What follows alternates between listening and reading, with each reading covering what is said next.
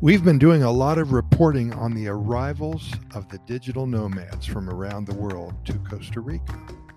Here's a recent article from one of the online news sources that we'd like to share with you.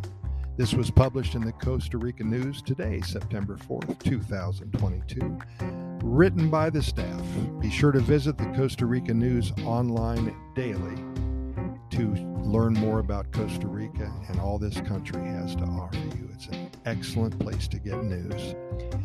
Costa Rica released last July the regulations for Law 10008, or Law to Attract Remote Workers and Service Providers of an international nature, known as the Digital Nomads Law. With this, according to projections by real estate consulting firms, the doors were open for a robust market. In what ways can different sectors take advantage of the opportunities of this potential impact? Alvaro Cortez, an expert in the field, envisions that the key lies in the formation of workplace ecosystems across the country. From our point of view, he says, the nomads represent a huge opportunity, a kind of foreign direct investment capsule, but decentralized in people. Instead of talking about possible benefits for hotels, offices, homes, and shops as isolated sectors, the digital nomad market will be attracted to Costa Rica to the extent that important linkages were achieved between each sector and that they form, for through its synergies and ecosystem.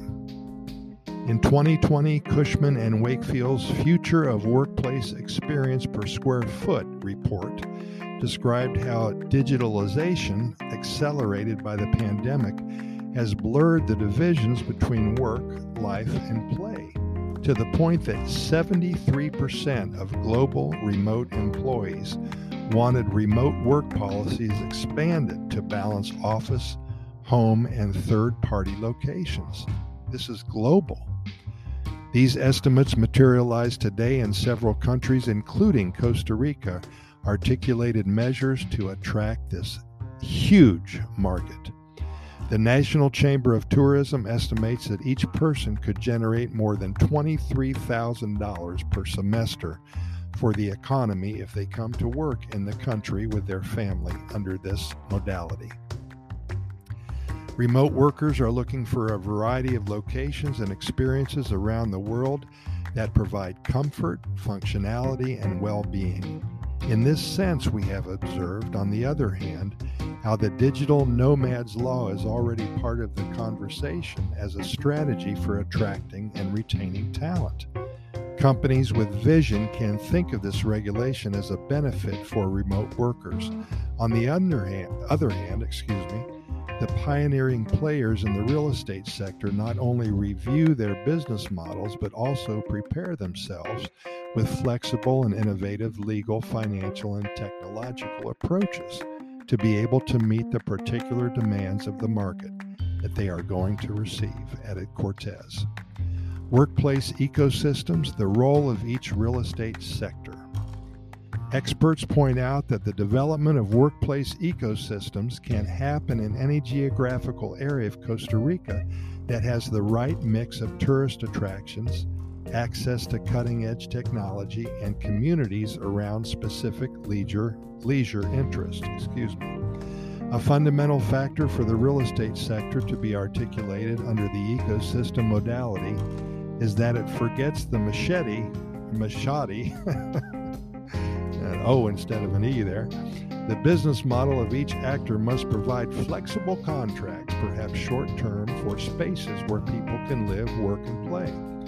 For this, leveraging technology with international payment platforms or solutions like Airbnb will be essential. Each owner must conceive their space as a service under a non traditional structure. Thus, we project that the legal and accounting configurations will expand and impact other laws and regulations in the future and in favor of attracting digital nomads, added Cortez. The office sector. While people will change to balance the office, home, and third places, the office will continue to be a fundamental engine of culture, learning, and personal life. plug and play workspaces and interesting locations that have all the tools, screens, ergonomic furniture, high speed internet, among others, will be more competitive. He goes on to talk about the hotel and the housing sector. For the hotel sector, the strategy of attracting digital nomads can represent an interesting component of post pandemic recovery. The successful hotels will be those with the capacity to attract this floating population that not only think about pleasure and fun, but also about medium term housing and a place to work. A hybrid in the style of a corporate hotel with differentiated amenities for the market. In the housing sector, this sector should generate more openness to digital platforms, legal advice for medium term stay contracts, and accounting to prepare for non traditional payment methods. For example, those owners who have a real estate portfolio can provide different mobility options within the country for digital nomads under a membership system as an alternative to the typical housing rental contract. As always, the recommendation is to look for real estate, legal, and financial advisors who accompany you with the knowledge and vision to act quickly and adapt to the new kind of demand that digital nomads will generate, concluded Cortez.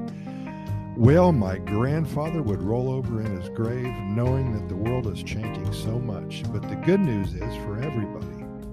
And if you want to spend a little bit of time in Costa Rica, you have the opportunity now to come here, live, work, and play. I think you'll like it. Pura Vida, thanks for listening, and we'll see you tomorrow.